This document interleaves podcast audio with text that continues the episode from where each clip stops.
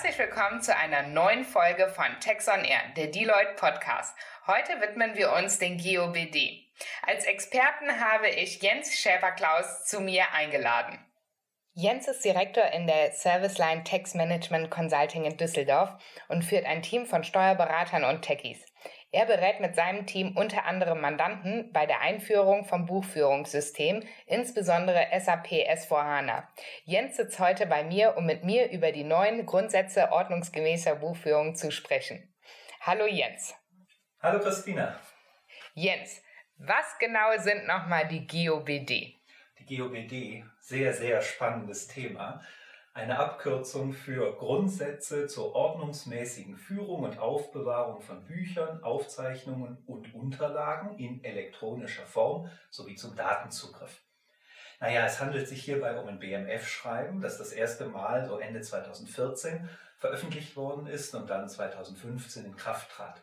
Das ist jetzt fünf Jahre her und dann hat sich das BMF zwischenzeitlich gedacht, wir brauchen mal was Neues. Ähm, es gab einige Kritik an den GOPD zwischenzeitlich und das hat dazu geführt, dass jetzt eine Neufassung veröffentlicht worden ist.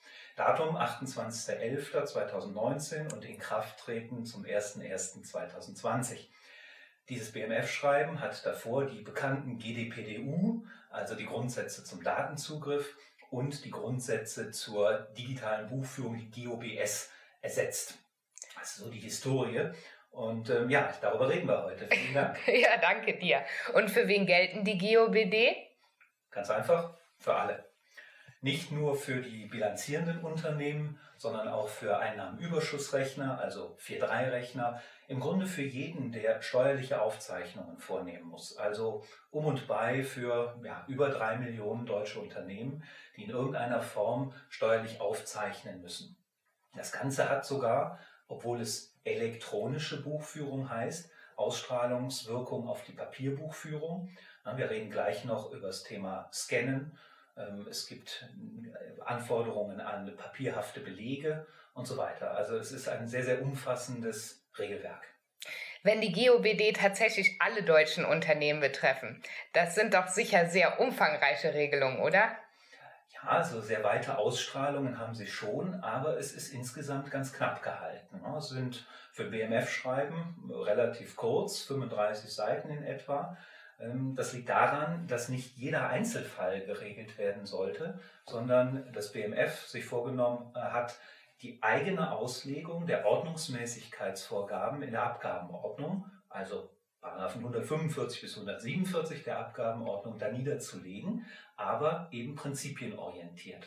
Nicht jeder Einzelfall ist dort geregelt, sondern die Grundsätze, wie das BMF-Schreiben auch heißt. Steuerpflichtige haben eigentlich nur Kontakt mit den GOBD tatsächlich, wenn der Betriebsprüfer kommt. Denn der Betriebsprüfer prüft unter anderem die Einhaltung der GOBD. Da der Betriebsprüfer aber vergangenheitsorientiert arbeitet, muss das Unternehmen an jedem Tag die Buchführung, an jedem Tag die GOBD einhalten. Und die Einhaltung wird mittlerweile sehr intensiv von Betriebsprüfern überwacht. Was wird denn in Einzelnen in den GOBD geregelt? Also es gibt einige wesentliche Grundregeln. Erstens, es sind formale Regularien, die dort drinstehen. Ne? Es wird also nicht bestimmt, wie der Steuerpflichtige eine Rückstellung zu berechnen hat oder wie Abschreibungen zu berechnen sind, sondern es sind formale Grundsätze, die sich auf die elektronische Buchführung beziehen. Zum Beispiel Vollständigkeit. Ja, Vollständigkeit, also die Buchführung muss jeden einzelnen Geschäftsvorfall enthalten. Dieser muss auch nachvollziehbar sein. Vollständigkeit klingt total trivial, aber jedem ist schon mal passiert, dass auf einer Reise dann die Taxiquittung plötzlich weg war und schon habe ich keine vollständige Buchführung mehr. Die muss ich auffüllen, Anführungsstrichen, durch einen Eigenbeleg. Und das ist etwas, was Thema Vollständigkeit zum Beispiel. Nachvollziehbarkeit klingt auch völlig trivial. Ähm, es geht darum, dass ein Betriebsprüfer in angemessener Zeit die Buchführung insgesamt und alle Geschäftsvorfälle von ihrer Entstehung über ihre Entwicklung bis zur Verbuchung nachvollziehen kann. Ähm, das ist in elektronischen Büchern grundsätzlich einfach. Wenn ich aber eine weitläufige Systemlandschaft habe, also viele verschiedene Systeme, die zusammenspielen, kann das durchaus komplex sein. Daneben regeln die GOBD alles, was Aufbewahrung angeht. Also es wird nicht geregelt, zum Beispiel, was wie lange aufbewahrt wird, das steht im Gesetz, Aber es ähm, wird geregelt, wie etwas aufbewahrt wird, nämlich unveränderbar. Auch das ist nicht so ganz einfach. Ähm, eine unveränderbare Aufbewahrung ist aus technischer Sicht extrem schwer zu realisieren. Denn na, ich muss nur genügend äh, Mühe aufwenden und dann kann ich jede Datenbank knacken und so ziemlich alles verändern. Es muss aber ein hinreichender Grad an Unveränderbarkeit erreicht werden. Äh, und wie das auszugestalten ist, dafür geben die GOBD ebenfalls Leitlinien. Das sind sehr umfassende Regelungen. Aber welche Prozesse und auch IT-Systeme sind denn genau hiervon betroffen? Also ganz genau kann man das gar nicht sagen. Das steht ebenfalls zu Beginn der GOBD gleich drin. Es, es, steht drin, dass es keine Möglichkeit gibt fürs BMF, also fürs Finanzministerium, eine abschließende Regelung oder eine abschließende Liste aller steuerrelevanten, buchführungsorientierten Systeme ähm, ja, zu hinterlegen in den GOBD. Genauso wie man dort keine Liste findet aller aufbewahrungspflichtigen Unterlagen. Auch hier wird mit Grundsätzen gearbeitet. Aber um deine Frage ein bisschen konkreter zu beantworten, im Grunde alles. Also alles, was aufzeichnungs- und aufbewahrungspflichtige Informationen im Sinne der Abgabenordnung enthält, ist ein steuerrelevantes System und unterfällt damit den GOBD. Das ist auch wieder ganz einfach. Wenn man kurz drüber nachdenkt, kann es aber auch schwierig sein. Was ist zum Beispiel enthalten? Das geht hin bis zu Taxametern, das geht bis zu Wagen, die entsprechend steuerrelevante Daten produzieren. Ähm, das kann bis zur Raumtemperaturmessung oder zur Zeiterfassung bei Personalthemen gehen. Ne? Denn die Zeiterfassung sagt Dinge aus wie, naja, der Mitarbeiter hat am Samstag oder Sonntag gearbeitet und kann dementsprechend einen steuerfreien Sonntagszuschlag generieren, der dann entsprechend eben nicht lohnversteuert wird. Will heißen, es geht um alle Systeme, die in irgendeiner Form steuerrelevant sind. Reisekostensysteme, der gesamte Scan-Prozess ist enthalten. Kassensysteme, auch ein sehr spannendes Thema, aber da unterhalten wir uns nochmal separat drüber. Archivsysteme, E-Mail. E-Mail, sehr, sehr ähm, ja, spannendes Thema im Grunde, weil E-Mail ein steuerrelevantes System sein kann, sobald dort Handels- und Geschäftsbriefe entstehen und übermittelt werden. Denn Handels- und Geschäftsbriefe sind ebenfalls aufbewahrungspflichtig. Also ein sehr, sehr breiter Anwendungsbereich. Im Einzelfall führt es zu massiven Diskussionen, was denn eigentlich drunter fällt und was nicht. Du hattest ja eingangs von der Neufassung gesprochen. Was genau ist denn neu? Naja, also Diskussionen über die Neufassung gibt es schon seit Ende 2018. Da gab es den ersten Entwurf.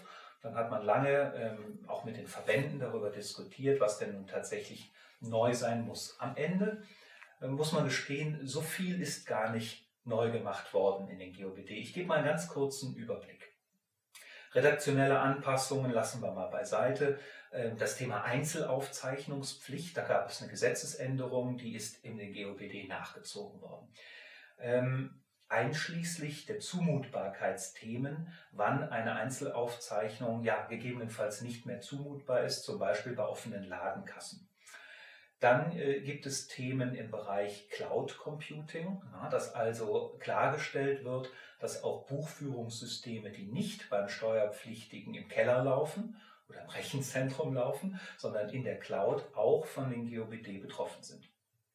Dann gibt es eine Klarstellung hinsichtlich Erfassung und Buchung. Das muss man sich vor Augen führen, ist gar nicht, gar nicht ganz einfach. Die Erfassung eines Geschäftsvorfalls ist im Prinzip oder stellt im Prinzip sicher, dass ein Geschäftsvorfall unverlierbar aufgezeichnet wird. Wie er dann später verbucht wird, steht nochmal auf einem anderen Blatt. Der wesentliche kreative Akt zwischen Erfassung und Verbuchung ist die Kontierung. Dafür gibt es, oder in diesem Bereich gibt es eine Klarstellung in den GOBD. Ein wesentlicher Punkt, der auf den ersten Blick auch recht trivial erscheint, ist eine Neuerung, die den Bereich der Nachvollziehbarkeit betrifft. Jetzt steht in den GOBD explizit drin, dass man als Steuerpflichtiger eine Nachvollziehbarkeit von Korrektur- und Stornobuchungen sicherstellen muss.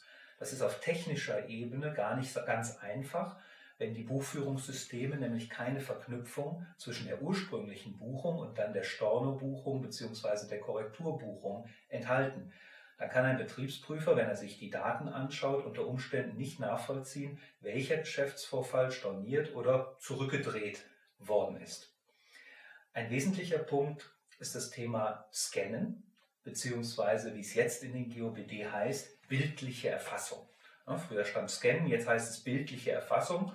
Äh, was ist der Unterschied? Nun, bildliche Erfassung umfasst auch das Fotografieren von Belegen, beispielsweise mit dem Handy. Ein ganz typischer Vorgang, immer mehr Reisekostensysteme werden digitalisiert. Das heißt, wenn ich nach Honduras fahre und dort meine Taxiquittung bekomme, dann kann ich die gleich vor Ort digitalisieren, bildlich erfassen, zum Beispiel mit einem Handy.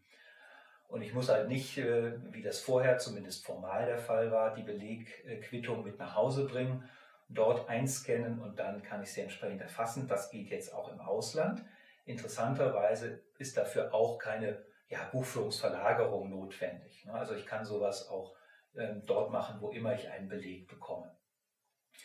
Ein wichtiger Punkt ist ähm, fast wortgleich wie im Gesetz, im 147, wo es um den Datenzugriff geht.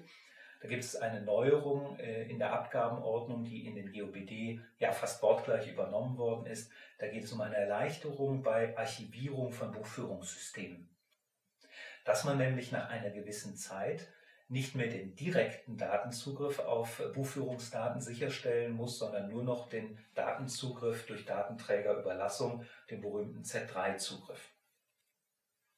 Ist es richtig, dass in der Praxis die Verfahrensdokumentation häufig Probleme bereitet? Falls ja, warum?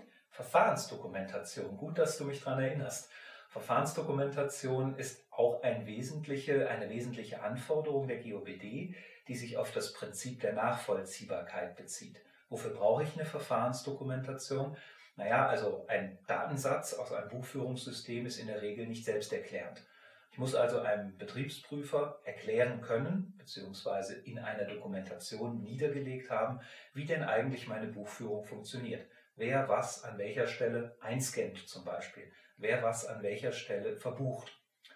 Ähm, das, Verfahren, das Thema Verfahrensdokumentation ist extrem relevant in der Praxis, weil Betriebsprüfer oft sehr pauschal die Verfahrensdokumentation für alles anfordern. Praxistipp, hier muss man ganz klar mit, mit dem Betriebsprüfer sprechen, wie seine Erwartungshaltung ist, denn die Verfahrensdokumentation über die ganze Buchführung wird sehr, sehr umfangreich sein. Die ähm, Guidelines in den GOBD sind hingegen relativ vage. Auch da nur Prinzipien. Was ist zum Beispiel eine Betriebsdokumentation? Ähm, das wird nicht so wirklich im Detail erklärt. Man vermisst ebenfalls eine Mustergliederung für die Verfahrensdokumentation in den GOBD. Ähm, das heißt, mit dem Thema muss man sich intensiv auseinandersetzen und es gibt auch häufig einen Streitpunkt in der Betriebsprüfung. Ähm, als Tipp, der Steuerpflichtige sollte sich oder der Steuerberater sollte sich in ja, die Position des Betriebsprüfers hineinversetzen und sich fragen, würde ich als fremder Dritter eine Buchführung anhand der zur Verfügung stehenden Dokumentation verstehen oder nicht? Wenn die Neufassung der GOBD keine massiven Änderungen mit sich gebracht hat, warum sollten sich Unternehmen dennoch jetzt mit dem Thema befassen? Im Prinzip gibt es drei Gründe. Zum einen die, sind die Detailänderungen, über die wir gerade gesprochen haben, doch in Teilen signifikant. Insbesondere wenn es um dieses Thema Nachvollziehbarkeit oder das Thema Digitalisierung geht, muss man sich schon damit befassen. Auch weil es an der einen oder anderen Stelle durchaus Erleichterungen gibt, äh, mit denen man sich beschäftigen muss, um sie in Anspruch nehmen zu können. Der zweite Grund ist, dass ja, Betriebsprüfer schlicht in der Praxis immer mehr Wert auf diese formalen Kriterien, die in den GOBD niedergelegt sind, legen. Es sind sehr viele gute Schulungen unterwegs im Bereich der Betriebsprüfung, sodass Betriebsprüfer genau wissen, welche Fragen sie stellen müssen, um GOBD-Themen aufzudecken. Das ist das Zweite. Und das Dritte ist, dass sich viele Unternehmen bis jetzt einfach noch gar nicht mit dem Thema beschäftigt haben. Viele Unternehmen warten so lange zu, bis der Betriebsprüfer tatsächlich nach einzelnen GOBD-Kriterien fragt. Und wie am Anfang gesagt, gelten die erstmals ab 2015. Einige Jahre sind noch nicht unter Prüfung, 2015, 16, 17. Und ähm, dennoch sollte man sich spätestens jetzt darauf vorbereiten. Ich hatte ja eingangs gesagt, dass du Unternehmen bei den GOBD unterstützt. Was machst du dort tatsächlich? Ja, wir haben ein relativ breites Spektrum an Leistungen, die wir anbieten. Für Unternehmen und Steuerpflichtige, die sich noch gar nicht damit beschäftigt haben, bieten wir einen, einen Halbtages- oder Tagesworkshop an, um erstmal reinzukommen in das Thema. Dann ähm, gibt es einen, eine Art Quick-Check. Ähm, wenn sich ein Unternehmen mit vielen steuerrelevanten Systemen da etwas intensiver mit befassen will, machen wir eine äh, Gap-Analyse, gehen also die einzelnen GOBD-Kriterien mit unserem Mandanten zusammen durch und äh, zeigen Verbesserungs- oder Optimierungspotenzial auf. Wie gesagt, das Thema Verfahrensdokumentation ist ein großes. Ähm, da helfen wir entweder durch ein Review einer bestehenden Verfahrensdokumentation oder wenn es noch keine gibt, helfen wir eine zu erstellen oder ja, schreiben sie quasi mit und für unsere Kunden.